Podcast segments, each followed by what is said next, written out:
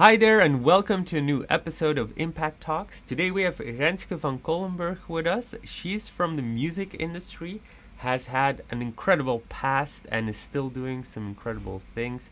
Renske, please introduce yourself, tell the people what they do and where they might know you from. Yes, uh, like you said, thank you, by the way, for the invitation, uh, Lova. It's nice to be here today. Uh, yes, I, I'm from the electronic music industry, actually. So, uh, for people that don't know, it, I call it simply the DJ world. I started in 2009 with, with my own company, uh, mostly doing interview jobs worldwide. Also worked as an event moderator, uh, at, um, an award show host, and I've been DJing myself since 2011. So, um, what I find interesting is well, let's start at the beginning. So, how did you get into the industry? Because uh, what you're doing now is obviously very relevant to how you started, I can imagine. So, can you give a little bit of background story how you ended up into the industry? I mean, at one point you became a DJ as well. Can you give a brief overview? Sure. Um, I actually rolled into it very naturally. Uh, I never thought I was going to have a career in music, um, but I was always so passionate about it. It was. Um, since I was a little kid and I took dancing classes, and the first electronic music songs and tracks were actually coming over from the States and um, and then the UK, uh, and then the Netherlands got this electronic music fever, but it never left us. And when I was seven, eight years old, so it was end of the 80s, I took dancing classes, and my uh, teacher was actually playing those tracks in uh, in my classes, and since then I was hooked. It never let me go. So in I think in 2008 9 when I was working at Endemol, uh, a big uh, TV company. Um, some other people who were actually working for MTV and TMF asked me if I wanted to uh, be part of their show because they wanted to do something about uh, doing yeah with DJs like interview DJs and and this is actually how it started. Uh, by the way that that show got never aired. They pulled back because of budget reasons but this is where it started for me in 2009 i was like but i really like doing this and it comes so natural. So i started my company then. Yeah. So tell me tell me then more about the company what you were doing. Um, yeah continue please. I um yeah, like I said, I started doing the interview jobs, and there were not a lot of people who were doing that only on camera. But now everything is on camera. Even what we're doing, we're we're, recording a podcast on camera as well. But in those days, it was not so so normal to do that. So I got invited to do all the interviews. Uh, I worked um, at Coachella in LA. I worked uh, for a film in Miami for Ultra Music Festival, but also here in the Netherlands, the Amsterdam Dance event. For years, I have been working in the press room or as an event moderator. Uh, for DJ Mag Awards, I have hosted a show in the Amsterdam Arena in front of 30,000 people. So it was very diverse. I, I, I, within no time, I was actually working for amazing clients. And um, so this is how my company really started. And then in 2011, same thing. I never thought I was going to have a professional DJ career because I was really, I was a purist. And but people started to ask me for it. People started to ask me to warm up for them on uh, um, on events. And in 2013, I was already playing in the States and, and Ibiza among my uh, my dear colleagues. So this is basically the start of everything. Yeah. Okay, so that's a, a very brief overview. Um, so definitely gives a picture. I want to talk about, well, at least I'm super interested in.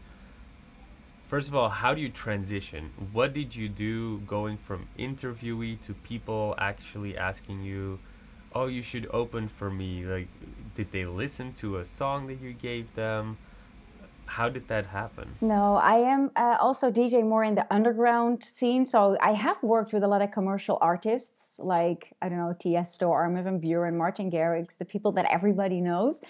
Uh, but my own style is a little bit more underground, like house music, techno music. And uh, because of my in, immense network, people started to ask me as well for their events if I could help them out with the lineups and um, and uh, yeah, for one event I was helping them uh, arranging DJs for that event, and they asked me, "Do you want to be the warm-up DJ for them?" And I said, "Yeah, sure." And uh, yeah, this is this is how it started. I wasn't producing music yet. It, that that came a little bit later, a few years later.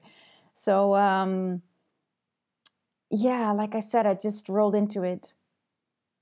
Did you study music? No, not at all. I didn't even study journalism.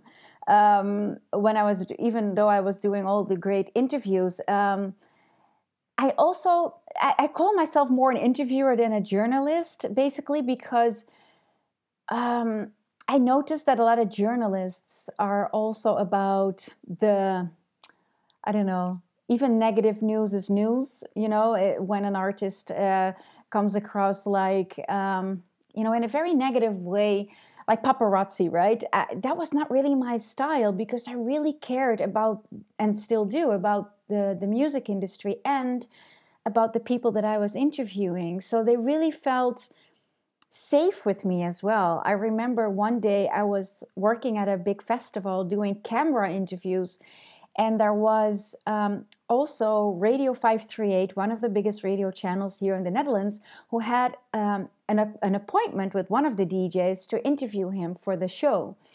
And he didn't show up at their show, but he did show up on my camera. So they called me. How is that possible? How did how were you able to to do that interview? Because he was probably too drunk or something to be to do the interview on the but he trusted me so much that I would never make him look like an idiot or something on camera. So um yeah it, it's it's yeah. So no I, I never really studied. Obviously I studied out of passion. A lot of things came natural to me because it's it's your passion. You really want to know more about something. And of course every time I was interviewing somebody or doing a job for a big event, obviously I did my homework. I wanted to, you know, get the best out of the person I was interviewing all the time, even though I, I knew him for maybe 10 years already. So, in that sense, I did my homework, but I'd never really studied journalism or music. So, so then it's fair to say that the beginning of your career was very much you becoming an interviewer and kind of mastering the skill of interviewing. Is that correct? Yeah, yeah, um, yeah. So, how can you share like some tips? Obviously, I'm interviewing as well. Um, a lot of guests come every week, so give me some tips uh, or what kind of books did you read as you were starting to educate yourself on this topic uh, can you share some? Yeah, sure. I am a very intuitive person. Um, so, um, you know, as an interviewer, do your homework because the person that you're interviewing really wants to feel that you really want to interview that person and not somebody else. And For example, I, I learned this really early in my in the beginning of my career when I was walking in the press room of the Amsterdam Dance event, and it was the, my first time there, probably 2008 or nine, and there were all these big names, big artists sitting there, and there were many journalists, you know, uh, waiting on each other to be the next one to interview them, and I noticed that some of the journalists didn't even know who they were really talking to. So that really pissed the artist off. And then I thought, wow, and they went to school for this, you know, uh, or they really studied journalism and they're not really even knowing who they're interviewing.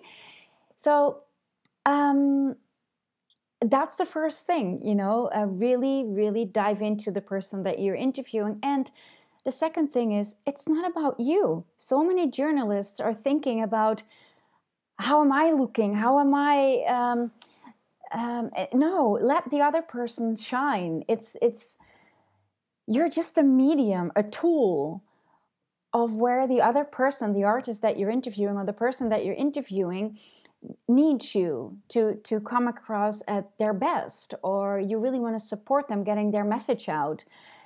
So that was basically that are the the, the main tips that i would give anybody. Um, and then for the rest it really also depends on on the energy between you and, and the one that you're interviewing right? It is some people like to talk a lot. Some people are really nervous in front of a camera or when there's a microphone under their nose. So then it's more like guiding them helping them. And the other one is more like where, where do i stop them? Where do i so it was really intuitive but also really fun. And it it to me it i really i've every single interview i did even with people that in the end were not maybe so warm in the end, still I, I liked it a lot. Every interview that I've done. Yeah. Can you can you share some cool stories for fans? Like what are some of the top interviews you did that you really liked and what did you learn from it? Sure, that's a really nice question because um, I've obviously interviewed so many DJs and so many artists around the, world. And um, one day I was working in Ibiza for a music conference there. And I had all these people lined up, like DJs that I needed to interview. But then there was Nile Rodgers. And I don't know, for the people who don't know Nile Rodgers, look him up because then you you definitely know he's the guy um, now working with uh, with Daft Punk and but back in the days in the 70s he was already famous for his work with Chic, and he made incredible music for, for example, David Bowie, Let's Dance. So he was like, I saw him there, and I didn't have any appointment with him or his management, and I thought, okay, this is a once in a lifetime chance. When am I ever going to meet that person again? So I walked to him and he was surrounded by cameras and by people that all wanted something from him. And, and here I came along without an appointment, not knowing him. And I, I, just asked him, Nile, do you have maybe a little bit of time for me when you're finished here? And he said, um, You are so gentle. He said, Yeah, sure, right after this one. And I skipped my other interviews because I was like, Oh, that DJ spoke to him a lot of times already. That one, that they can wait, they can wait. Still, with respect, obviously, I would never just uh, not show up at an interview. Um, so without any preparation, without any only the, the things that I knew about Nile, we had an amazing, an amazing talk. So that was, and then in the same weekend, I met Giorgio Moroder, um, who is really uh, also for the people. I, I, think everybody knows him, but if you don't know him, please Google Giorgio Moroder because what he's brought so much to the world as well musically. Um, so those were really two huge highlights of my career. I was really like, wow, I uh, I made well, it. What I, did you I, talk to them about when you were interviewing them? Like, how long is that talk? What do you talk about with them? Uh, with Nile, he actually took quite some time uh, to to talk with me, and we spoke about music, obviously, but also we spoke about um, I knew that he was sick, and he was only the one of the few survivors, still uh, people alive from Chic, from the, the, the group that he was in in the seventies, and um, so we spoke also about very personal stuff, how he was dealing with also a, a mother that he, I think his mother gave birth to him when she was fourteen, like really young, I remember, and she was also a drug addict. So he spoke about that uh, he spoke about what he like, what his best song was, uh, what his most special one was. He also worked on the song "Why" um, by Carly Simon, and that is one of his personal favorites. We spoke about David Bowie and his work with David, and um, the only thing, unfortunately, sometimes with my work, when the media I am working for is not my own, but I'm working for a, a, a company, then they sometimes edit the the interviews in such a way that for me all the juicy stuff the good stuff is gone. So i think also in that interview what was left was me talking with him about the electronic music because i was at an electronic music conference. But to me all the good stuff was in the personal stuff and i yeah. So so can you share like a bit like deeper learning lessons from the juicy stuff? Because it sounds super interesting. I've obviously never met a person uh, uh, in the music industry like that who had such a like past. So yeah, what are some interesting things like that you learned? I learned fr- from Nile in ge- or in general. Yeah, no. Let's start with Nile and then go to the uh, the other conversation because obviously that that interview got edited. So what are like some interesting things that got edited out? Yeah, it's a long time ago, but uh, Nile. What I remember from Nile is that he is, wow, what a positive person and so friendly. Uh, he is really approachable. Like I said, I didn't need an appointment. He, I, I could speak to him right away and he was really warm hearted and kind.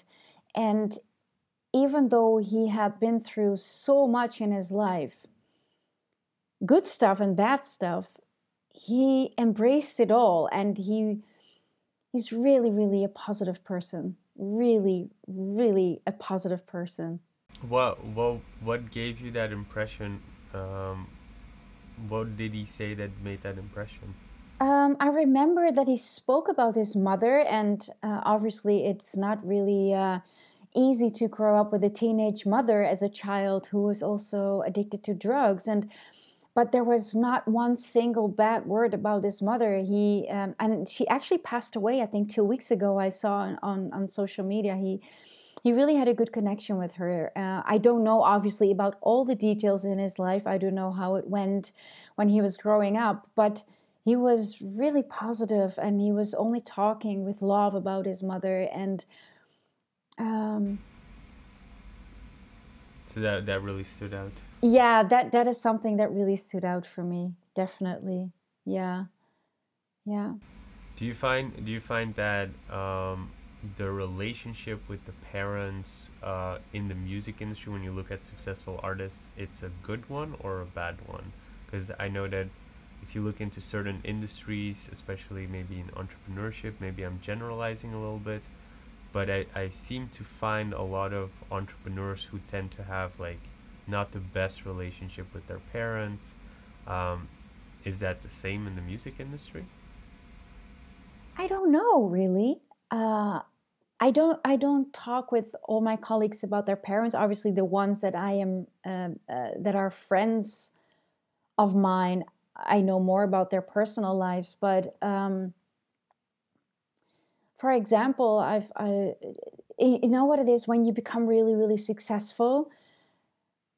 You don't see your parents a lot anymore because you don't also don't see your normal friends quote unquote anymore because you you travel all the time. So your friends and your family actually become the people in the music industry. Um, so for example, I've also worked with people like Tim Bergling, whose artist name is Avicii, and he, he, he passed away in 2018.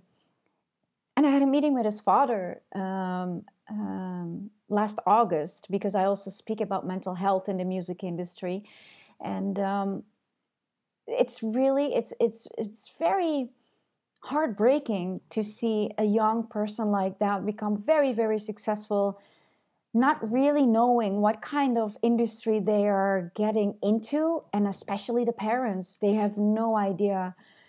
Uh, so they kind of are losing their son a little bit because of all the traveling, the you know, your your your your child becomes a public asset almost, right? It's more like a product um, instead of a human being, and everybody wants something from your from your child. Um, so I don't know about if if it's true that artists not have a good relationship. It, I think it can be both, uh, you know, because maybe you start missing your your the safety of your father and your mother a lot when you work in a very competitive, quite a hard industry as well. Uh, at the same time, where you have to really take care of yourself, and I I can really imagine that a lot of people also start to miss their parents actually a lot. Yeah. Okay. Uh, I'd love to hear actually something you touched on uh, from like both perspectives. So you said obviously like you start traveling a lot and and then that connection starts fading. Um, you talked with the dad of Avicii then, and uh, probably other DJs as well. But what is it like when like your child goes off? Because we we always hear and see the movies of you know the artist makes it and like the private jets and everything but but what's it like for the parents and the family? Like w- what happens exactly? You touched it it like it sounded really interesting. So could you kind of say it more from that perspective? Like what happens with the parents um, when the person goes on private jets? Yeah. I think I cannot speak for all the parents, but oh, in general, obviously, you are really happy for your child because they um, they have been working hard for what they have reached. So you're proud, right? You you you want them to um, to travel that world and and do the thing that they, that they love doing because they worked so hard for it. And at the same time, I think it really can make people feel anxious about what's going to happen next. Is he or she staying sane? Is she um, the lack of sleep? People are you become a public asset. You become a marketing product. What, but what does that mean? Like people, like you become a public asset. How, how does that affect a parent? Um, it's. I think you you get worried about uh, if I see, for example, we spoke about Avicii already. Uh, and for him, it was uh, really tough as well. But he was not just a DJ anymore. He was a, a, a pop artist. He was, you know, uh, he was working with Madonna, with you know, with with with everybody. So um, it's like these these Hollywood people that you see in the, in the magazines, the paparazzi. They're getting chased. They're, he doesn't have one single minute for himself because everybody wants something from you, either a picture or an, a signature or just touch you or be around you. And I'm not just talking about the groupies because they are not always able to reach you right you're backstage you're on a, on a, on a stage or you're in a private jet so that that's not where where the audience is but everybody knows you and everybody wants something from you. So I really, you know, as a parent, and this is really an important topic that that people forget, and this is exactly what I spoke about with the father of Avicii, how important it is to have the right guidance for young talents and their parents to guide them through this process. What is happening with your son or your daughter? Uh, what is important for him or her? Um, how are you protecting your boundaries? How is he or she staying healthy? What is the goal of the artist, and not only from the management or the booking agent that can still be caring people, but it's also a money making industry, right? So there are different. Um, Wait, yeah. I'm confused. So obviously, I understand like a parent doesn't understand what's happening with the child, but I was. Uh, thinking like, oh, maybe these groupies show up at the doorstep of the parents or journalists show up without permission. But it, it seems like that's apparently not happening, which is really good, of course. But um, so, but why do they need specific support then? If they like, they can just call their child and like talk with them. No. Good question, but the child a lot of people, especially when you are young and you get your first successes, there are so many of them that I have seen that really literally lose themselves.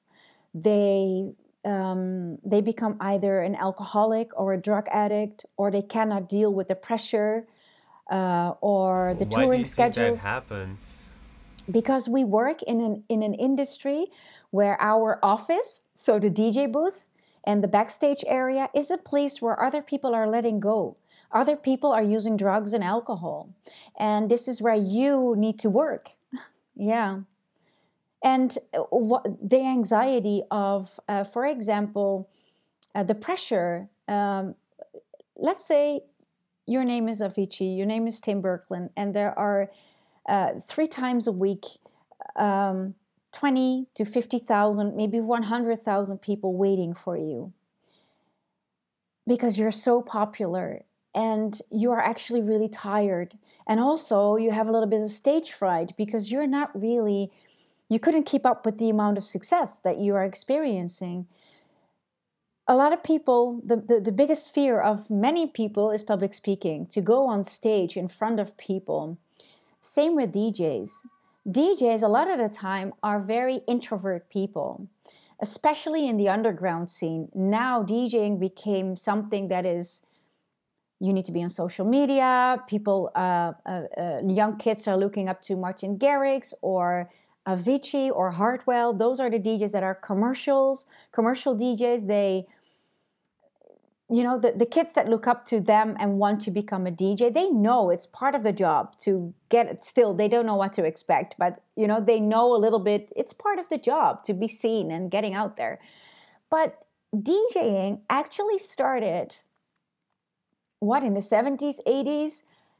and it, it, was not really a cool profession. You were the one, you just keep the people on the dance floor so the, the club owner can make money off the bar and you would be happy if you would get paid or so then there was disco, house music, techno music, and these artists were really underground artists. They cared about the music, but not so much about this was pre social media, pre big stages on festivals with cameras they were in a little dark corner behind a DJ booth telling a story with their music. They couldn't care less about being seen or not. Times have changed. So, uh, in that sense, uh, not every artist is really built uh, to deal with that amount of pressure. Uh, so they build up anxiety, and what you do when you're nervous, and alcohol and drugs is, is, is all around you. I'll have a drink, or maybe the next time I take two drinks because I need to be ready for stage. And for Avicii, for example, he started to drink more and more to because he was first of all performing so much, and second of all, he became anxious and he needed that to be able to feel, you know, to take the, the raw edges of of the anxiety. So it's it's tricky. It's very tricky. Yeah, definitely. There are much better ways uh, to do that, so I wouldn't recommend uh, to go that path. Um, we actually had uh, a uh, longevity expert on a couple of podcasts uh, ago, Aubrey de Grey, who talked about like other ways to like prolong lives and uh, live healthier and stuff like that. But I wanted to then cover the other side because you you definitely mentioned like a lot of kids are looking up to all these artists. You're in that industry. You've you know interviewed, hung out with them, DJed with them. Um, what actually does happen? Yeah, I watched. I don't know if you saw that movie, um, "We Are Your Friends" with Zac Efron about uh, DJing. Um, but what actually happens when they become popular? Like how how does they how do they become popular? Is it like in the movies like they get a contract and suddenly they're all over the world like flying? Is it really like from one day to the other or is there a gradual increase? Like what's the life like of an EDM DJ? That really depends. Um, because now you are only talking about well there I don't like to label, but there are now we we label DJs EDM basically is electronic dance music, right? That to me is everything. It's techno, it's house, it's it's it's it's everything. However, nowadays EDM is more a label for the more commercial DJs. And that's what most people know. But the industry is way more than that. The commercial DJs are only from the last, what, 10 years maybe? And all those 20 years before, it was really more underground. It was not so much about being a marketing product. It was not so much about how are you doing on social media. It was not so, you know, people had to really work hard. So there are different ways to success. Also, I think we need to redefine what success is. Success means something else for everyone, right? Um, but if we are only talking about, sort of say, the EDM DJs, the really commercial commercial DJs, you definitely have to have either a talent like Martin Garrix had. He looked up to Tiesto and and he was trying to make that kind of music. So he really became a very young, very good producer. Meaning that one one day when he was 16 or 17, I think he was 16, his track became number one in the UK charts, and that's where he took off. So he didn't have that gradual uh, learning curve to be a DJ. Like, how is it to do a warm up set? No, all of a sudden he was playing in front of thousands of people, making a shitload of money. Um, obviously, that comes with contracts with record labels because then everybody wants to have a piece of you, right?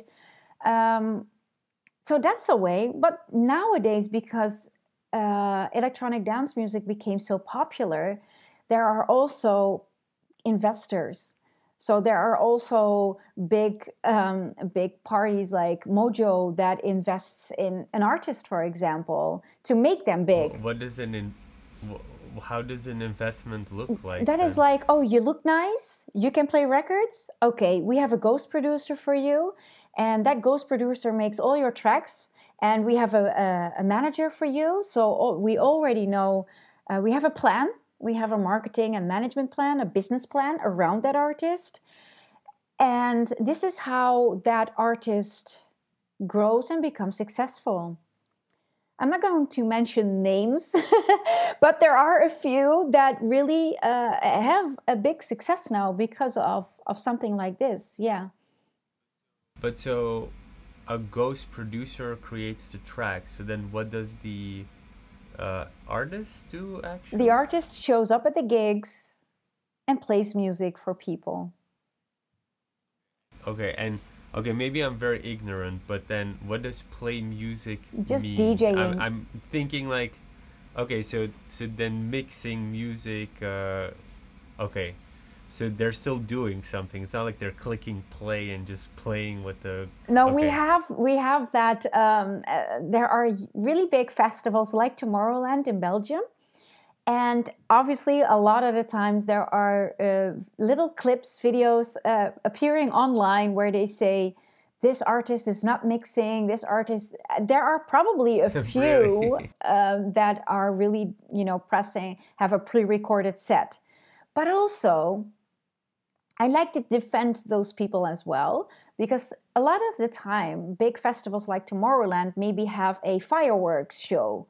So uh, maybe the last two tracks of that artist's uh, DJ set, it's beautiful when the the the um, fireworks explodes during I don't know like a really after a break in the music or uh, you know when when something is happening. So it needs to be synchronized. It needs to be on point. So that counts for really really big festivals. Um, I actually I always wondered I I was once uh, I I went to Tomorrowland like a long time ago I absolutely loved it and I didn't like festivals before that uh, but I always wondered what why wouldn't a DJ just like do the perfect mix at home, record it, and just hit play. Uh, because then it's kind of also fun for the DJ. They can enjoy themselves maybe a bit more. I, I don't know how it works, of course, but but why wouldn't they do because that? it's not fun. You DJ because you like to DJ. DJing is not pressing play. I can teach everybody how to how to mix records. It is about can you feel who is in front of you? Can you feel the energy of the room? What is needed here? What kind of story am I telling with my with my music? Which track am I going to play next? Am I going to go deep? Am I taking them on a on another journey? Am I going to uh, put that really obscure record in, in, in the middle of my set so they will be like shaking am i taking that risk or not you're really taking this is the art of djing so it's not predetermined. I kind of assumed like you had your song choices and then you well I don't I don't know anything about DJing, but so I'm assuming there are songs and then you you just mix them somehow. I, I think know. when you look at the really really famous DJs that are that became like pop idols, like like Avicii or of course they are more an act. Why? I'm not saying that they're not really mixing I'm saying they are a little bit more like an act. I hope they're not getting angry at me, the people that I. but um, because they are so incredibly successful on, on a big scale for a big audience, if they they can still try some things out. I hope they do, right? But people are going there. It's like because they kind of expect something. They cannot go really too deep when you are playing for 50,000 people or 20,000 people or 10,000 people. It's different than when you play in a dark club in front of a thousand people. There you can really take them on a journey. And but the big crowds, they need explosions, right? They need hands up in the air uh, uh, music. They really it's about the explosions and the energy in in that festival area. Um, so it's a little it's a different type of performing when you are performing for let's say 10,000 people or 1,000 people in a club. That's really really different.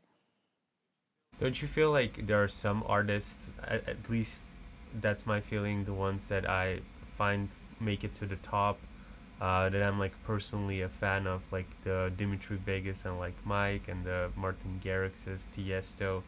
Um, I remember Tiesto playing on the Olympic Games really long ago now, uh, but like I mean that's an arena of I don't know how many people, but like tens of thousands, if not more. Um, and then he like plays a song, and it seems like he does the same what you're describing an underground DJ is doing with all these people. Isn't that what makes them great, you think? Yeah, and now you're talking about somebody who knows. He comes from back in the days. Tiesto really knows what DJing is. And I don't care if it's your taste or not. You know, some people think he, he became too commercial now, other people really love what he's doing now. But he became so big because he is an incredibly talented artist um, he really, you know, he, if you look on, on YouTube and, and search for those uh, big concert hall, I think he was one of the first DJs doing the, the big concert hall here in the Netherlands with vinyls. I mean, if you can do oh, that oh, really? an entire night with vinyls on your own, no other DJ involved, then you know how to DJ. He knows. I know people that were there, and this is, I don't know how many years ago, and they they can still they, they still get goosebumps when they think about those moments so yes he definitely knows how to, how to dj definitely. But now he is reaching a different kind of audience because you grow older as an artist. He's probably 50 now as well and your audience becomes younger. So he, he really had to adjust you know? They they try to stay relevant as well. Um so when you're growing as a DJ like that, um, you said like investors come in, they start building you up. Um, does that make it harder for others who are legitimately just great artists to break through? You are 100% right about this. The music industry has changed a lot over the last 10 years for sure. And a lot of people are struggling now because a lot of them are really, really, really talented artists and in this scene for a long time, spending hours in the studio doing what they love, creating music, and on top of that, streaming and illegal downloads. So they are making less money with all the times, all the time that they spend in their studio making that music. And they see other young kids pop up like that. Um, having an amazing career, getting paid DJ fees that are what rock stars used to be paid sometimes. And I'm really talking about 250,000 euros for two hours sometimes. That's really some fees that, that I know from, uh, from some artists. And obviously, that's not for everybody right there is there are there is this this group of people that become that successful uh, and then thank god there are a lot of people still also making their living out of it uh, before the pandemic um, but so yeah it definitely shook our entire industry um, when it got more and more commercial. The more popular even techno became which was really an underground thing became so popular now it changed a lot in the techno landscape. Yeah. How competitive is everything because you said it's super competitive which i can totally imagine but then if you look at the music like the techno edm landscape uh, you find that a lot of the dream DJs, at least the ones that I was listening to, turned out all to be uh, Dutch. And uh, and when I hear the stories uh, or I watch the vlogs on YouTube from them, uh, it all kind of comes down to Tiesto and him somehow mentoring a lot of these Dutch uh, artists. I think maybe is it is it like we're in the Netherlands, uh, and I find that when I moved to the Netherlands, people were so open with their network, sharing, connecting. Um, was Tiesto maybe like the front runner? Did he open doors and then kind of got all of these other guys in? I think Afrojack is uh, Dutch as well, uh, which I didn't know. Nicky Romero is Dutch as well. So it's like all these big artists that I didn't know were Dutch uh, are Dutch, and I feel like h- how did how is the networking in the Dutch landscape? Is it that it's so competitive, but then the Dutch landscape isn't? Like, how does it work? there's always competition, um, but the Dutch. Um, first of all, that there are so many successful Dutch DJs because we, the Netherlands, really embraced electronic music. It doesn't come from us, but now we are one of the biggest in the world. Our our music, electronic music industry, is one of the most professional ones worldwide when it comes to organizing festivals, but also the amount of talent that we have. Uh, we are it's one of the biggest export products that we have as well like people like armin van buuren and, and they are it's it's it's true. It's you can really look it up online. And um, so that is because we really embrace this kind of music. So uh, on the radio um, in our clubs and the states where it actually came from they started to embrace uh, r&b music and hip-hop music on radio and in the clubs. So they really got only the really underground people the djs that were that grew up with it in the cities like chicago new york and detroit. They they were really they're still the legendary djs of today. But we took it from them and um, also the UK. So a lot of English, uh, British DJs as well that are very, very talented and famous. Um, so in that sense, a little country like uh, ours is became so successful with it because we it's in our system. It's kind of in our DNA. And then people like Tiesto, like I think 15, 20 years ago, obviously there were only a few that were embracing this and became the top DJs of then, which is not as it's not nothing to compare with nowadays. The top DJs now make maybe 150k uh, a show, but back in the days it was I don't know it was um, probably 2000 when you were a top DJ if you if you. Um, but indeed, people like Tiesto who've seen everything, they see young talent popping up also like uh. He was 14 already when he signed his first uh, record deal. And I think he was already saying when he was 14 or 15, like, I'm, I'm becoming the number one DJ of the world. When I, and he did it. Um, and there are many discussions in our scene about mm, are you a number one DJ? What because it's still the commercial DJs, right? That are, uh, and there's so much uh, um, in the underground scene there is so much uh, great talent out there. So again we are really focusing a lot on, on the more commercial names now which is i can totally understand because you're not really um, acquainted with it with the music industry otherwise. But yeah uh, they started to help and uplift others definitely. It's, it's great to see as well. I, it, it, you know what? The music comes from um, sharing. You know, uh, electronic music started on the dance floor. It's actually made by black people back in the days. The people in Chicago, the people in in like. Uh, so, I think I saw the movie with uh, N.W.A. And then Dr. Dre, I think, was, was he playing EDM at the time? Because he was playing like some techno stuff. That I don't know. I don't know if he, if he did that, but um. But I did. I didn't know that it was like a black culture thing.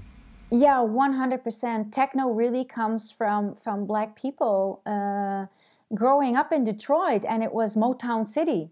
So uh, their fathers were working Really? In technology. that. That's why it's called techno. and so they started to mess around with these with these drum computers and they had no idea because it wasn't done before so they just started to experiment with it and techno music was born but that was already when house music was born already and if you lo- listen to the old house music records there's a lot of gospel influences in there gospel music gospel um, uh, vocals uh, melodies uh, techno music really uh, you hear a lot of motown uh, influences in it or soul.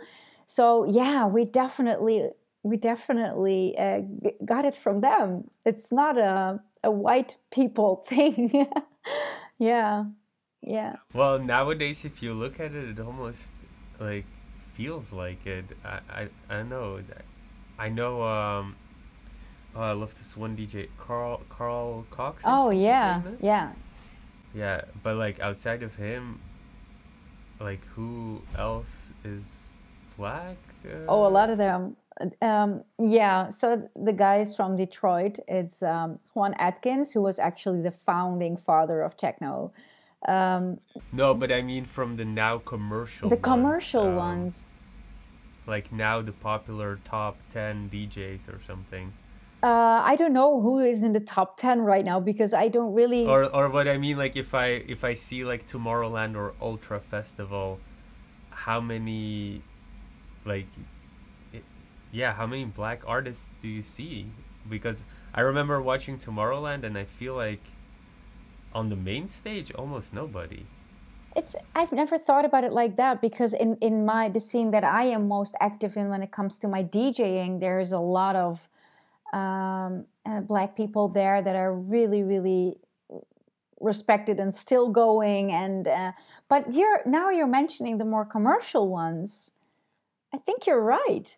That's probably. Um, well, I don't know. That's why I'm asking. But I, I just remember I watch every year Tomorrowland, and I'm just like, you to- you telling me like how it's uh, coming from the black culture and obviously like hip hop, uh, R and B came from the black culture, and the dominating like top artists, uh, like they aren't white, uh, and there are like Eminem, of course, like I love Eminem, but like you also have like, you know, Tupac, Biggie Smalls, like these epic names. Whereas if you think about EDM, you're thinking about Tiesto, who's like Dutch, uh, not like Detroit person. Um, that's why it was like so interesting. I was thinking like Tomorrowland and Ultra, these are like the representations.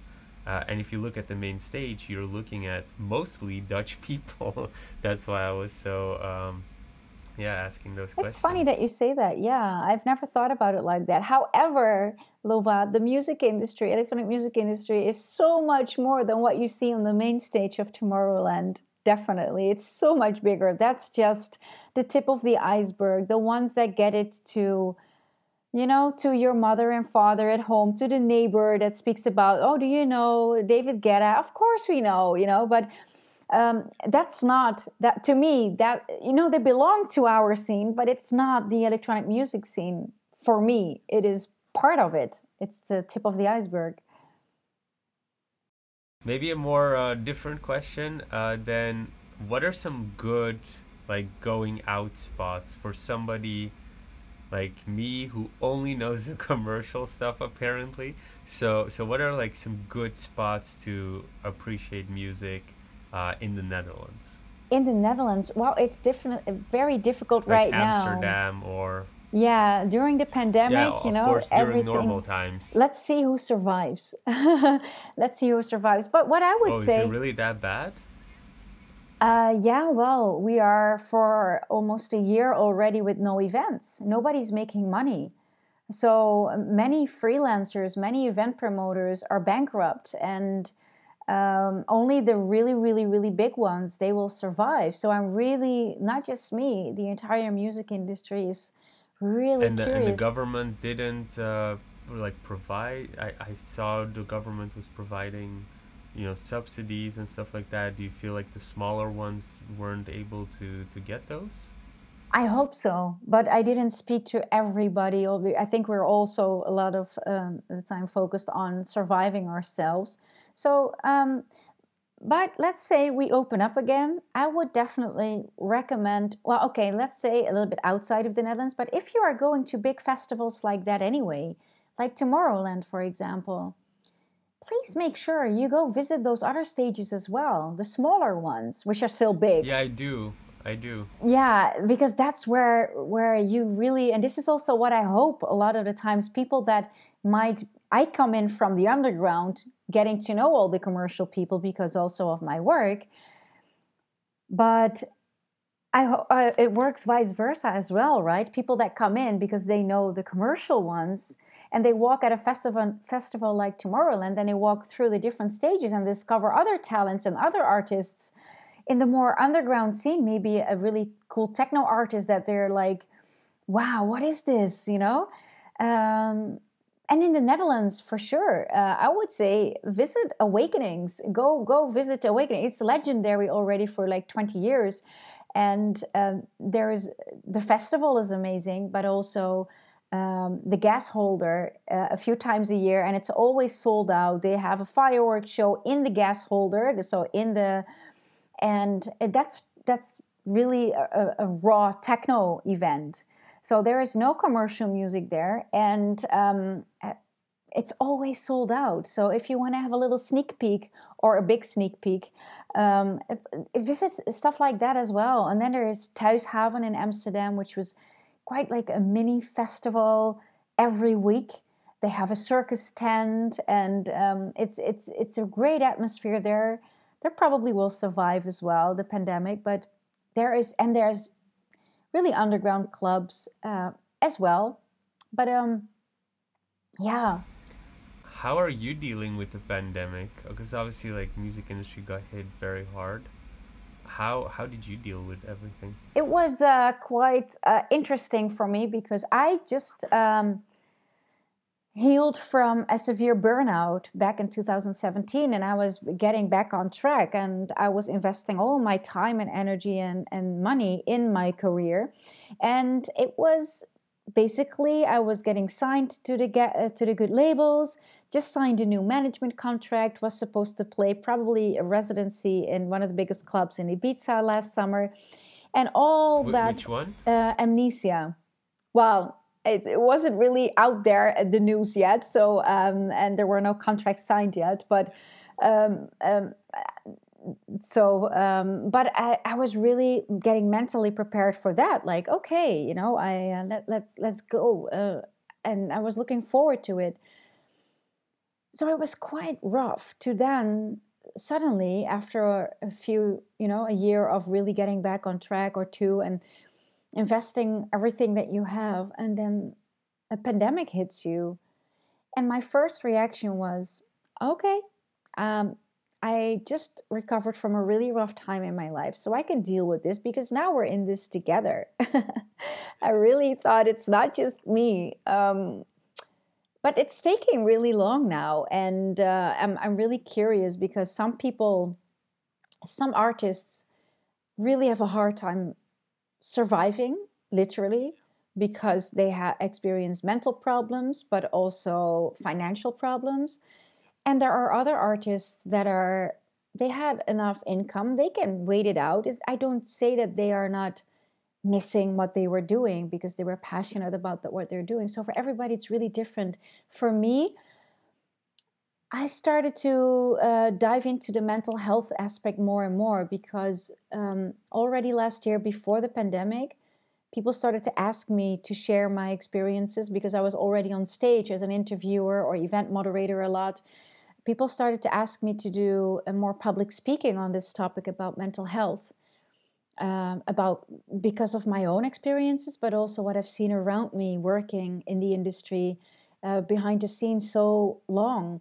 I've seen colleagues struggling with their mental health, with anxiety, with addiction, suicide. I've seen it all. And um, so, in that sense, I am really, really um, getting a deeper understanding about everything mental health and health in general. It's it's an amazing journey that I'm on uh, the last year, and um, so that's if there's one positive thing about the pandemic, it is that I feel that I'm closer to maybe living my purpose, uh, doing something back for the industry that I love. Yeah.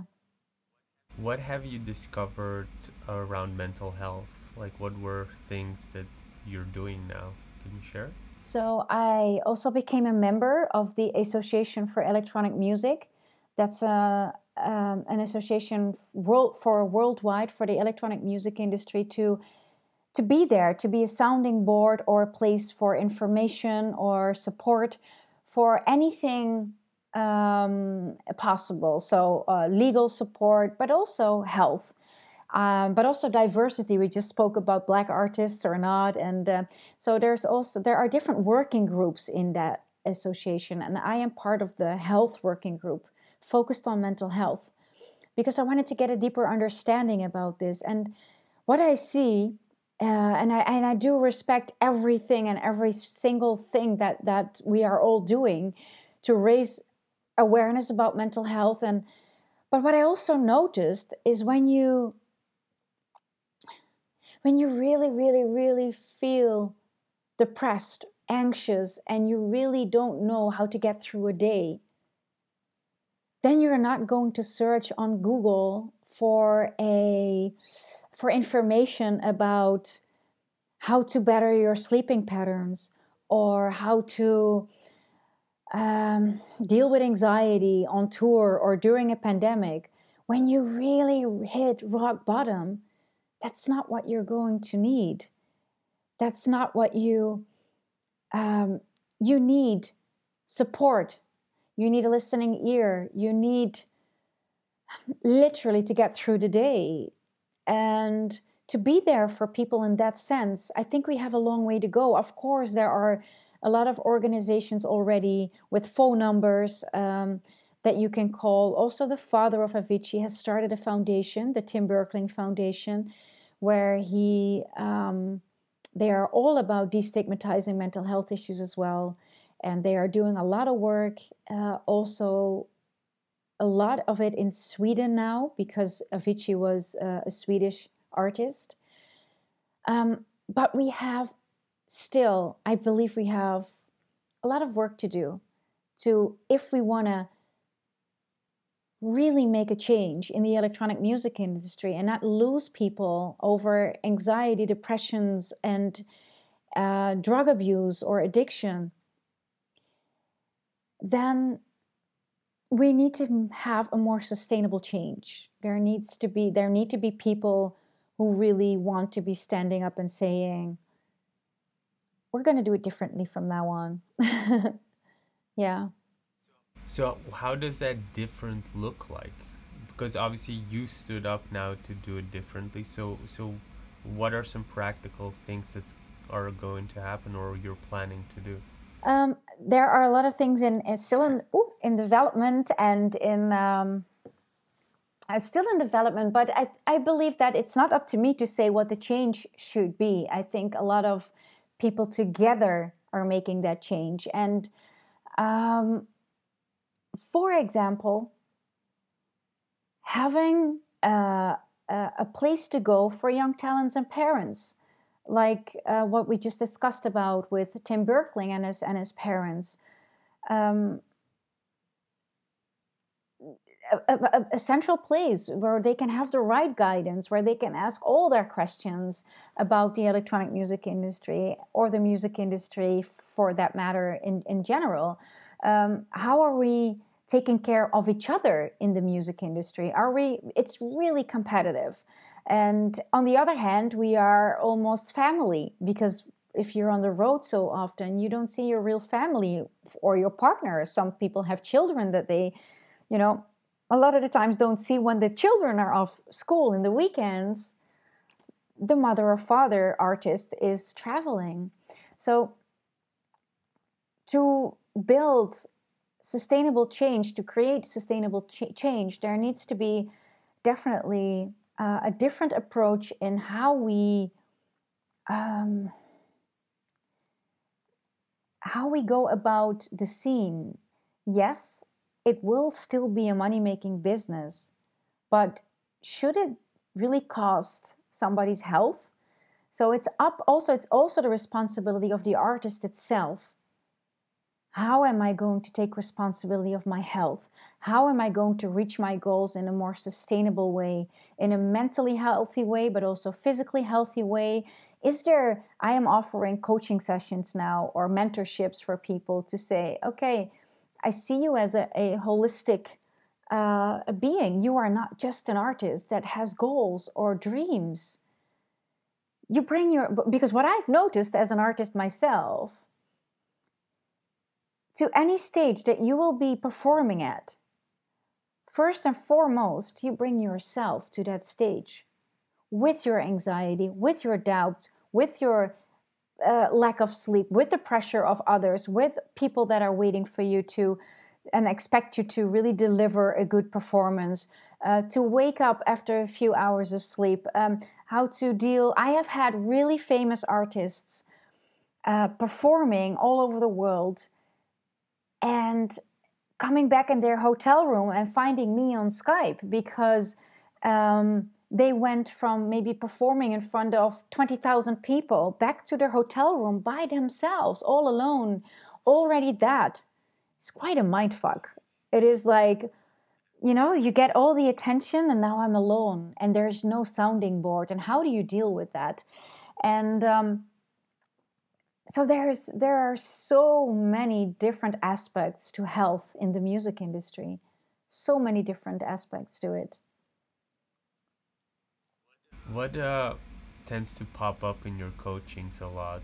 Um, is it like really like they just went out on stage to like thousands of people and then suddenly they're alone? Is loneliness like a big thing or are there other uh, things that tend to be really bad for an for an artist? I think one of the biggest challenges that we all face right now is social media.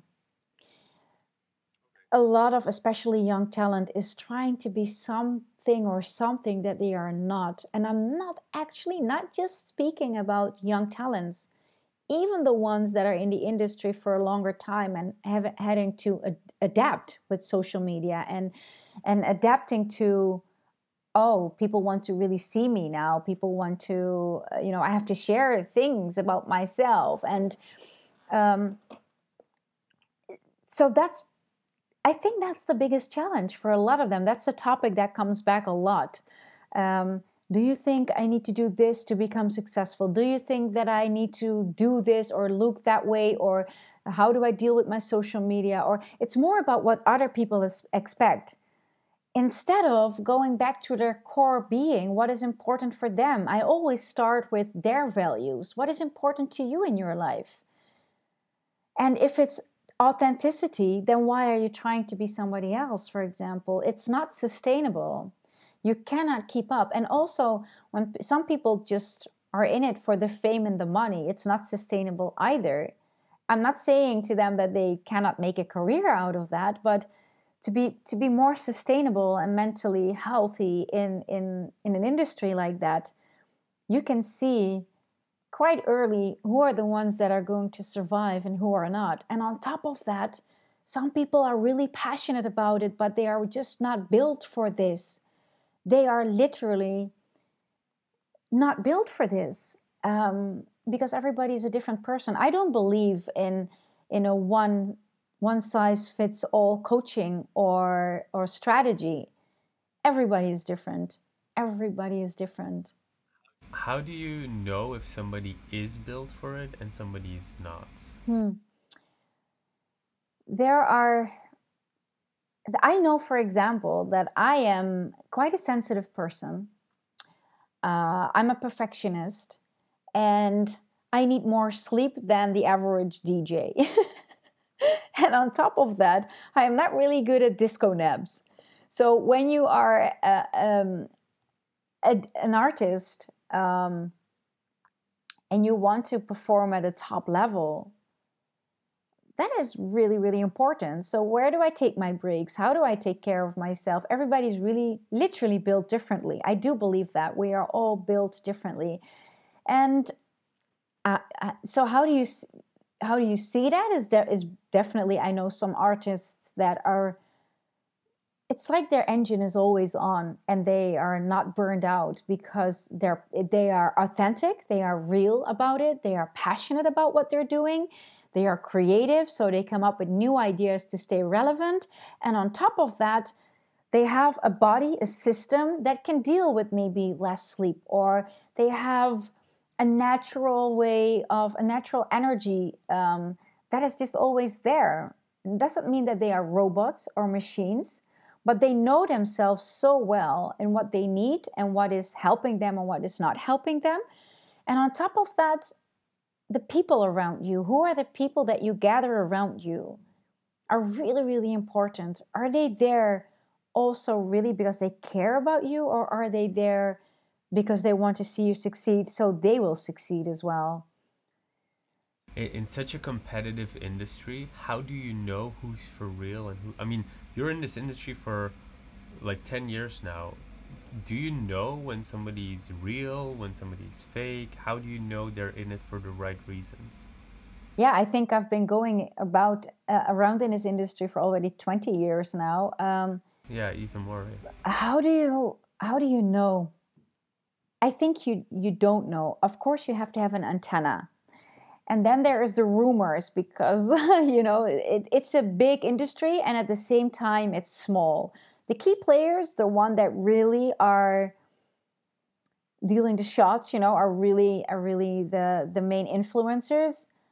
That's just when you get more and more in the industry, then you know it's a small world anyway. And who you can trust is um, I believe that when you are authentic, you will also um, attract the people, your tribe, right? You will attract the people that um, that you need to be working with. However, when you're young and you don't know anything about this industry, the wrong people, the more narcissistic people who want to get a piece of you because you are successful or they see talent in you, that's where it's tricky. And this is why I advise young talent and their parents to really also have a mentor, to really search for a person like me, for example, that can help them out. People that know the industry, uh, that they can ask questions, how uh, to support them, to not figure it all out by themselves. And on top of that, for example, me as a woman, I've also, even knowing the industry inside out, I've also experienced things where I got really disappointed in the people that I was working with or, or pe- things that, that happened to me or offered to me. Um, it's part of the process as well, right? This is how we learn as well. Do you want to, like, are you able to share some of the stuff so that uh, like I can like people can know what type of things women experience there? Um, so, for example, um, a very big influential person in the industry said, "Why isn't it you on that stage there, um, playing at a really big, uh, on a really big stage at a big festival?" And I said, "Well." Um, I said, "What do you mean?" It's because they they how they are what more popular or they are more. Um, and I know how the game works. It's also who do you know, and I know every like quite a lot of people. Everybody is just, uh, but um, but selling myself was one of was a little bit difficult for for me to do. So when you don't work with a manager or the right agent, it's it's difficult to get through. And on top of that, I was really much a purist. But this person said, "Well, I can get you up on that stage uh, you know, she doesn't deserve to be on that stage any more than you do. And you know that, he said. And I said, okay, what is your point? What are you dealing? What are you saying? Well, I can get you up on that stage in no time if you want, but then you have to be with me. And I thought, okay. So I said, be with you. What do you mean? You want to manage me? No, no, no. You need to really like, I really needed to be in a relationship with that guy. So without any love involved, I needed to be come his girlfriend and he said, All the money that I'm going to make off of you by you becoming so successful, I will put back in our, back in our relationship. I will treat you to nice dinners and great hotels all over the world. And I thought, Am I really hearing this? And this is these are people that this is uh, uh, well there's a, another there's a big me too movement going on in our industry as well at the moment yeah exactly how long ago how long ago was this? Because like it sounds like cancel culture would have taken. Yeah, but this was this was only a couple of years ago. Um, however, um, there um, has been another suicide in our industry, and that person was a really famous DJ and got accused of rape. And uh, this caused a lot of um, dividedness uh, on social media again. Uh, people were supporting uh, the victim, uh, the rape victim, also being a female DJ. And other people were um, really negative about her and putting her down and defending the person who was accused of rape. Um, so this is, I think, half a year ago or something, and this really brought up a lot of Me Too moments to the surface in our industry. Um, and it really became a big, big topic. How do we deal if we really want sustainable change? Here we go again in our industry, an industry that is built on love and sharing and caring emotions on the dance floor. And we always talk about the electronic music industry as one that is very open minded and very, it should be safe for everybody and anybody. But in the end, we are noticing it's not really because we work in an industry where alcohol and drugs and um, where other people are letting go, but also narcissism and power. You know, how do, is is is a very common thing. Unfortunately, also we have a long way to go uh, to really but so, how do you deal with that as a as a woman? Uh, as well, especially now, I feel like is there more empowerment to actually I don't know go to the police or something and just like say like hey this happened, uh, or or uh, like are there people you can call or like organizations you can call and be like I know for instance okay so in Europe um, or at least like in, in like Benelux, like Netherlands, Belgium, there are organizations when people are like racist, and then you call this organization and like you, uh, you can say like, hey, this person like, or like maybe not racism, but like uh, denying like the Holocaust or something like that. There's like organizations for that. Um, are there organizations for like to check whether like obviously like when a woman does some type of allegation whether it's actually real and then when it's real that that she does, like gets all the support and then this person is dealt with in a, in a way that doesn't involve like getting everybody involved from cancel culture because you know that also sometimes goes way too far um, as witness with the story here so is there are there organizations like yeah that? there are definitely like again the association for electronic music that i'm member of they really have a platform a listening ear a supportive they really uh, want to also uh, include this topic and and um, uh, to really you can always reach out. Uh, there is a place to go. However i'm not so sure if everybody knows that even though they're doing great work. Um, I'm not sure if, if people will really go or because when you're a victim of that, I've also been um, um, um how do I say it? Like uh, assaulted in, in in a hotel room by a promoter who lost his mind over cocaine. you as a woman, you travel the world by yourself, and it's scary. I did cancel a lot of gigs that I've been asked to come because I just didn't trust it. I asked for two plane tickets so I could bring a guy, a friend, or you know, uh, um, for them it would I would be telling them it would be my tour manager. But you have to have a certain income to also be uh, uh, able to pay a tour manager all the time. Um, so yeah, it's sometimes it's really really scary. But yes, there are places to go. Um, however, speaking up about this is definitely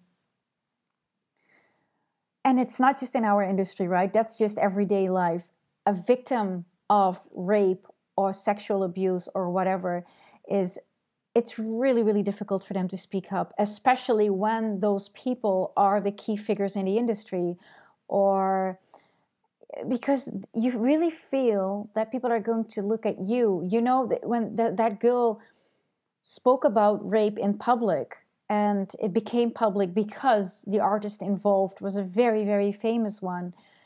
Um, she, on top of what she has been through, had to deal with a lot of negative stuff on social media as well. So it's rough. It's um, yeah, I can imagine. yeah. I've seen stories. but it's a good movement. It's a good change that there are places now that we are actually talking about it now. That's the first step, right? Wait, so wh- where is the place again? Can like is it, is a website? What what type of website? Where can people find it? There is well, the Association for Electronic Music. It's uh, AFEM. So there's a website for it, and they have different. Um, um, uh, they really will help you further if you uh, if you work in the electronic music industry and you need need support on whatever level, if it's legal or health wise or uh, with diversity, for example, or or this. And uh, there's also a female artist, a techno artist, that was really taking this very, very seriously, Rebekah, and she started a, a movement uh, for the music, uh, it's called, and she's really doing, you know, she really wants to make a change as well about this topic. She's like, um, she wants people to speak up. Uh, and, and in that sense, we, we see that hopefully people will look out for each other a little bit more in the industry as well. Yeah. But so for young girls entering as a new DJ into the industry, it seems to me like this is a problem. Okay, there are some instances you can go to, but then um, you know I'm very solution oriented. I'm sorry, but um, I mean I'm just imagining if I have a daughter that goes into like EDM, I want to make sure that like everything is uh, right. So uh, so when somebody asks um, you to come over to do a gig, a good uh, question would be like, "Hey, can my tour manager come?" So that there's always like a guy there uh, with you, uh, just in case. Um, but it seems like that's like the only solution. Uh, Like, is like maybe learning about self defense a thing? Hmm. Yeah. You know what? I think every child, every, you know, has a risk of experiencing negative things. We all experience negative things in our life. So, um, you cannot really protect your child for everything, right? The, the, the minute it, he or she grows up, you let them out in the world, they are becoming grown ups, and things can happen. So it's not, I also don't want to give the impression that the music industry is one where every girl gets sexually harassed or every girl, you know, it, it needs to have five bodyguards to be protected. Thank God. It's that's not that, that's not the case either. However, um, so there needs to be some some trust as well. Um, before you get to the level that you are working with a tour manager, you already have a very decent career. I can tell you that. So from the beginning on, you'll be traveling by yourself. Then it is. Um, yeah, it depends. It really, really depends. It, it, I, I don't think there you can. There is a way to be one hundred percent sure of no risk. When I go on the street here, I have a risk of something that can happen to me. So I think again, it comes to the right guidance as well. Really help that girl if she has a sounding board. Like like if I would mentor that that artist, that young talent, and she's going abroad. I would want to be her sounding board as well. I would want to help her out that if something happens or that she feels a little bit uncomfortable, or then we can involve the management or the agent like okay that promoter uh, in that country is it safe have you have good experiences you know always check as well i've had amazing uh, Is there actually something like that? Is there like a Yelp or review tool for Trustpilot tool for promoters? No, not really. Um, why I'm mentioning this is because I always did everything by myself uh, for many years. My bookings, my management, my and I experienced this when I got arrested in my hotel room because the promoter was out of you know, out of his mind. I was I became very very careful, so I didn't. I, I canceled some gigs because of it because I, I went I needed to go to countries where I didn't trust it. I didn't know about the promoters, and I with my contacts, I know a lot of people in the industry that are high level agents, high level high level booking agents. So they said, "Why didn't you just call me? Why didn't you even though I'm not your agent, why didn't you just ask me?" We know for all these years we have worked with all the clubs out there already all over the world, so we would know if that would be a person to trust or not. So in that sense, again, it comes down to when you're fresh, when you're a newbie in this industry, please find the right people. Don't figure it out all by yourself. It seems like, uh, like obviously, like start funding event. It seems like almost an opportunity for a startup to create a uh, review tool specifically for this industry. Or do you think that would go bad because of how competitive it is? Maybe maybe and also you know what it kind of also is not in line it I, I, would feel very sad if this is really necessary to do so because as the industry is came out of is built up of passion and connectedness.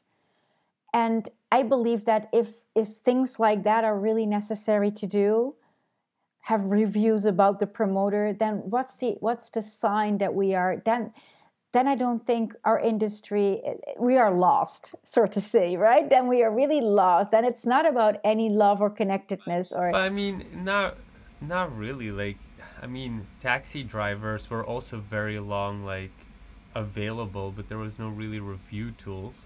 And then Uber came along and those same taxi drivers uh, started getting like real reviews. The good ones got like good reviews, and the bad ones started getting bad reviews. So it, it just became this public thing. Yeah, I, I know that agents do that. So the booking agents they do that. They they, they do always ask their artists. So how was that gig? How did the promoter treat you? Was everything okay for you?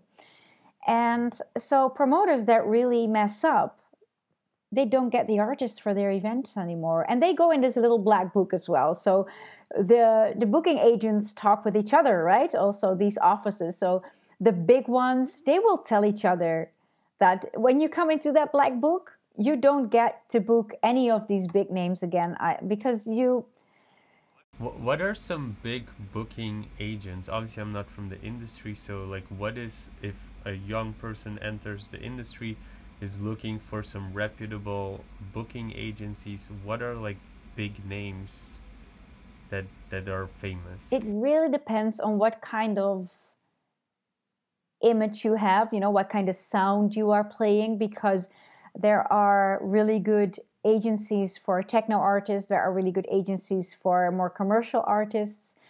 One of the biggest is a William Morris agency who is not only focused oh, yeah, yeah i think you know that one because that that one got focused on electronic music later as well but first they are they are also the the the agent of many pop idols yeah they're like yeah. a speaker yeah. Yeah.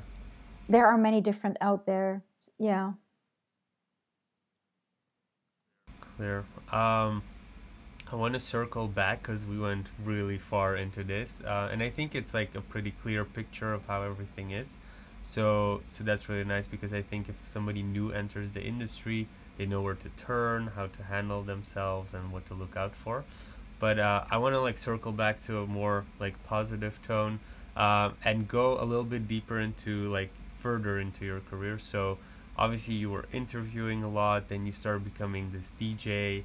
Um, I wanted to hear like some of your stories as a DJ, like how was Coachella like? How was Ultra like? Uh, how how was playing, becoming a DJ? How was that like? Could you share some like cool stories from that time? Well, at Coachella and Ultra, I didn't DJ. There, I was uh, doing interviews, but those were really amazing stories as well. Uh, for example, please share. Yeah, uh, oh, that was a funny year. I think it was 2011. Um, first, I went to work for a big film production. Um, that movie was actually um, also in the cinemas in the States and in the Netherlands, and it's called Can You Feel It? And that's more like a commercial product of Ultra Music Festival. Um, and it's more like a, a, big video clip made by a Dutch guy who made movies for Fedde Le Grand. I saw that. Uh, I saw that one. Yeah. yeah. And I did the interviews for that one. But while I was working there, I I also interviewed will.i.am there from the Black Eyed Peas, and I remember becoming friends with his management, and on during my work at that was in March 2011, I think it was 11. I got invited to also work a few weeks later, I think two, three weeks later, at Coachella Festival in Indio, Indio which is uh, near LA. But I flew back to the Netherlands and arranged everything business wise, and I then I went back to uh, to the States to work there. And the person, it's a long drive.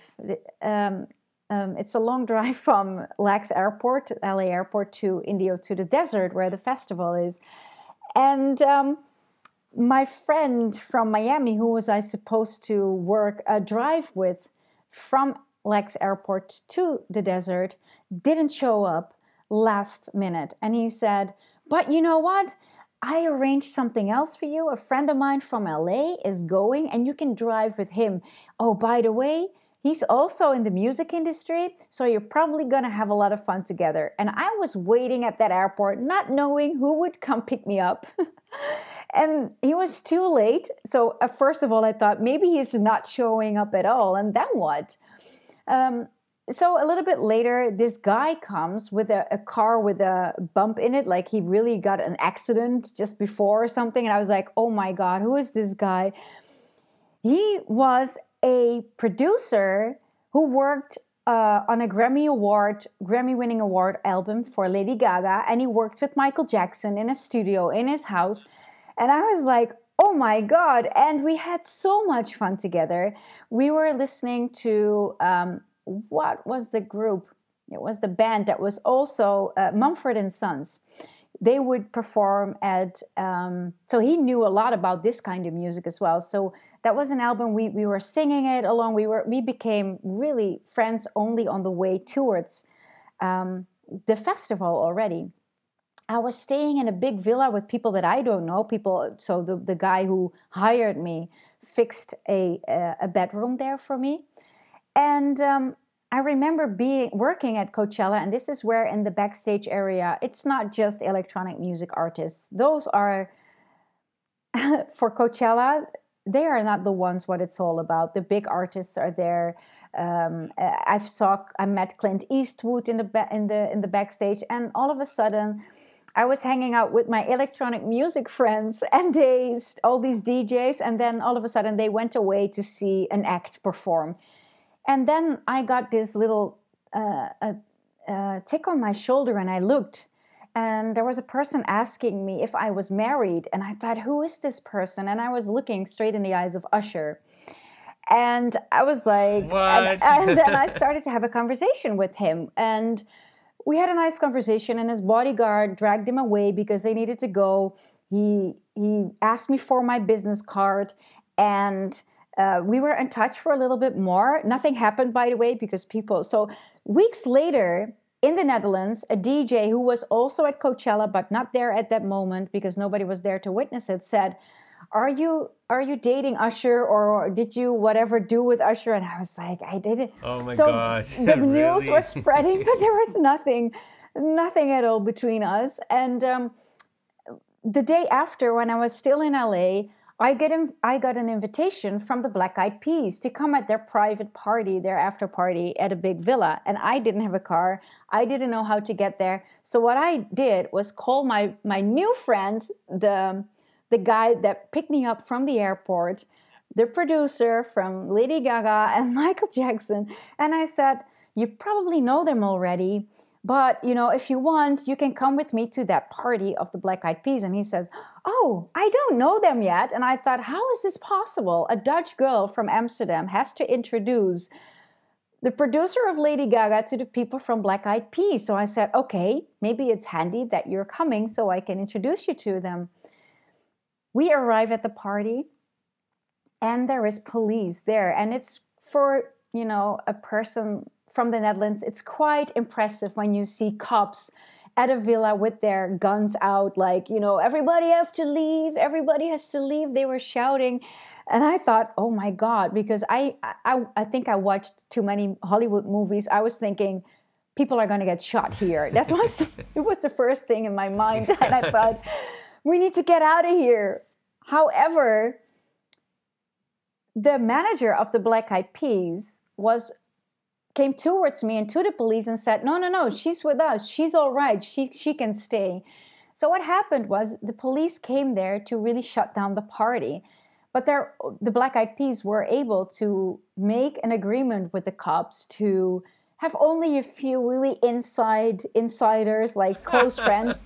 So I got in there, and and it was crazy. So there I, I, I still remember there was a little airplane in that garden and it was it was one of the craziest evenings that I've experienced in my life and I thought this is nobody will believe me. This is this is like a little but this is just one of the little experiences or things. Wait, wait, we need to we need to go back. we need to go. I said there was an airplane in the garden. Can you tell the full story? I don't know. So, okay, I don't know. It was says, just there. It was a bit crazy. Yeah, it was not a big one, but it was. I can't. I can really recall a little, and I'm. I was not on drugs. I'm really honest. I didn't drink. I didn't do any drugs there was an airplane in that garden or a little one a small one probably a one person one you know the one that you can but you know those things just and, and I'm, and I'm still friends you know when they come to the netherlands they call me as well like oh will is here will.i.am is performing do you want to come to the show? Uh, do you want to hang out? Um, and then i arrange guest list for them in a club here you know I, I call my network here and I say, hey, you can imagine that will.i.am doesn't want to just drop into a party in Amsterdam because everybody will be, you know, asking for pictures or so he needs to have a separate entrance and so um, and yeah, that happens when you work in the mu- music industry. You meet amazing people. You you have sometimes really weird, like running into Nile Rodgers like that and having a chance to interview him. It's those things can happen. You know we're all we're all in this little music family together. Um, it's big but it's small at the same time. So yeah. That's uh, pretty fun stories um, we're starting to wrap up but uh, i want to ask you uh, if you would look at your entire career um, especially now that you're into like promoting this mental health uh, and all the cool stuff you've experienced what are like some learning lessons you're taking away from it that you would give to like your younger self just entering the industry? That's a great question. I think number one is definitely for everybody stop comparing yourself. Don't get bittered or frustrated because of what you see others do if you are i mean music is about passion. Music is about creativity about sharing a, a, connectedness with others.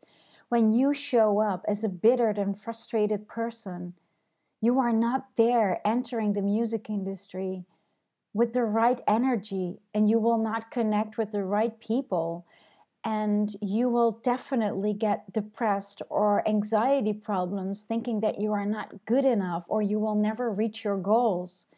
There is a place and space for everybody in this world, in every industry. And I'm not saying that every person, every single person will make it um, because it takes a lot of you. It takes talent, it takes luck, it takes meeting the right people at the right time, it takes a lot of persistence.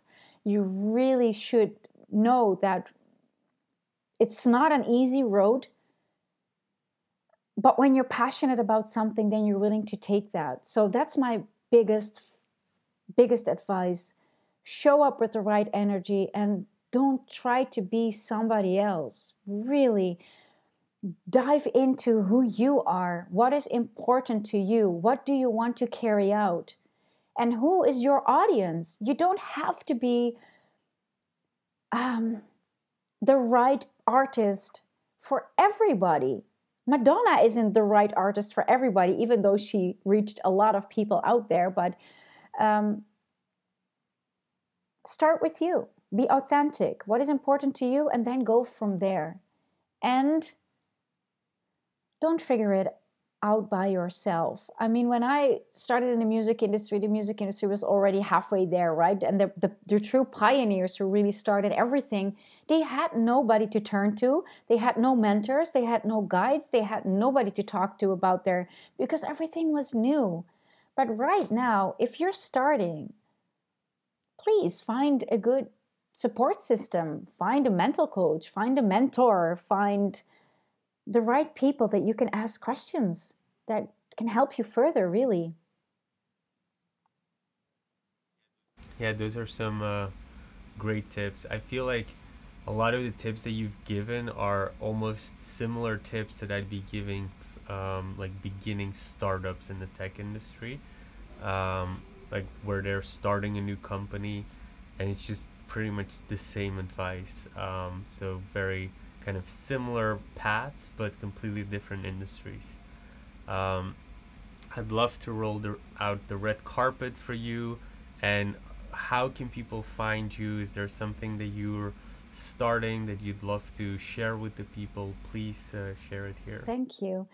Um, for now, people can. I am also on Facebook, but uh, right, and I'm on Twitter, and but I'm doing most of my things on Instagram, which is Sairen Music. You can also probably just type in Renske van Kollenberg and then it shows up anyway. So it's Sairen is still my artist name, S A I R E N, Sairen Music. Um, however, I'm doing so much about, around mental health. So I do also have a, a website, renskevancollenberg.com where you can find bits and pieces about my moderating work, my hosting jobs, my DJ thing, my podcast. Soundwaves is on there. Um, I started a podcast interviewing key figures in the music industry. Uh, talking about sustainability, about mental health, about you know you know things that are really really adding a little deeper layers into our music industry. And um, probably soon I'm going to launch another platform which is all about health because I've been learning so much about health in so many ways. Um, but yeah, it's not there yet. So, people, if you find me on my Instagram or my website, there will be the most uh, updates for sure. That's uh, that's amazing that you were here to share all of this. I'm really kind of yeah impressed at uh, how much information we got from you. Uh, I knew nothing about the music industry, obviously only the things I saw online. Um, and I think a lot of young artists that might be interested in this, or uh, even just people who are interested in getting into the industry, I think got a lot of value out of this. So thank you so much for uh, coming on, and I'm really excited to maybe invite you back uh, when we're inviting people back again. That would be lovely. I would be uh, very, you know, um, because I'm doing so much work ab- about mental health, and I would love to. Um, when there are new developments and there is so much happening on, on, in the in the backstage of it to use a term of the music industry. So um, when there when i'm ready to share more i would love to be your guest again. You're doing great work uh, lova. If you like this episode you can check out our most recent one here. And if you haven't already make sure you click here to subscribe and see the next one but if you're interested in more tips and tricks, then make sure to join our Facebook group where you can find thousands of like minded people and you get direct access and support to any business question from the entire startup funding event team.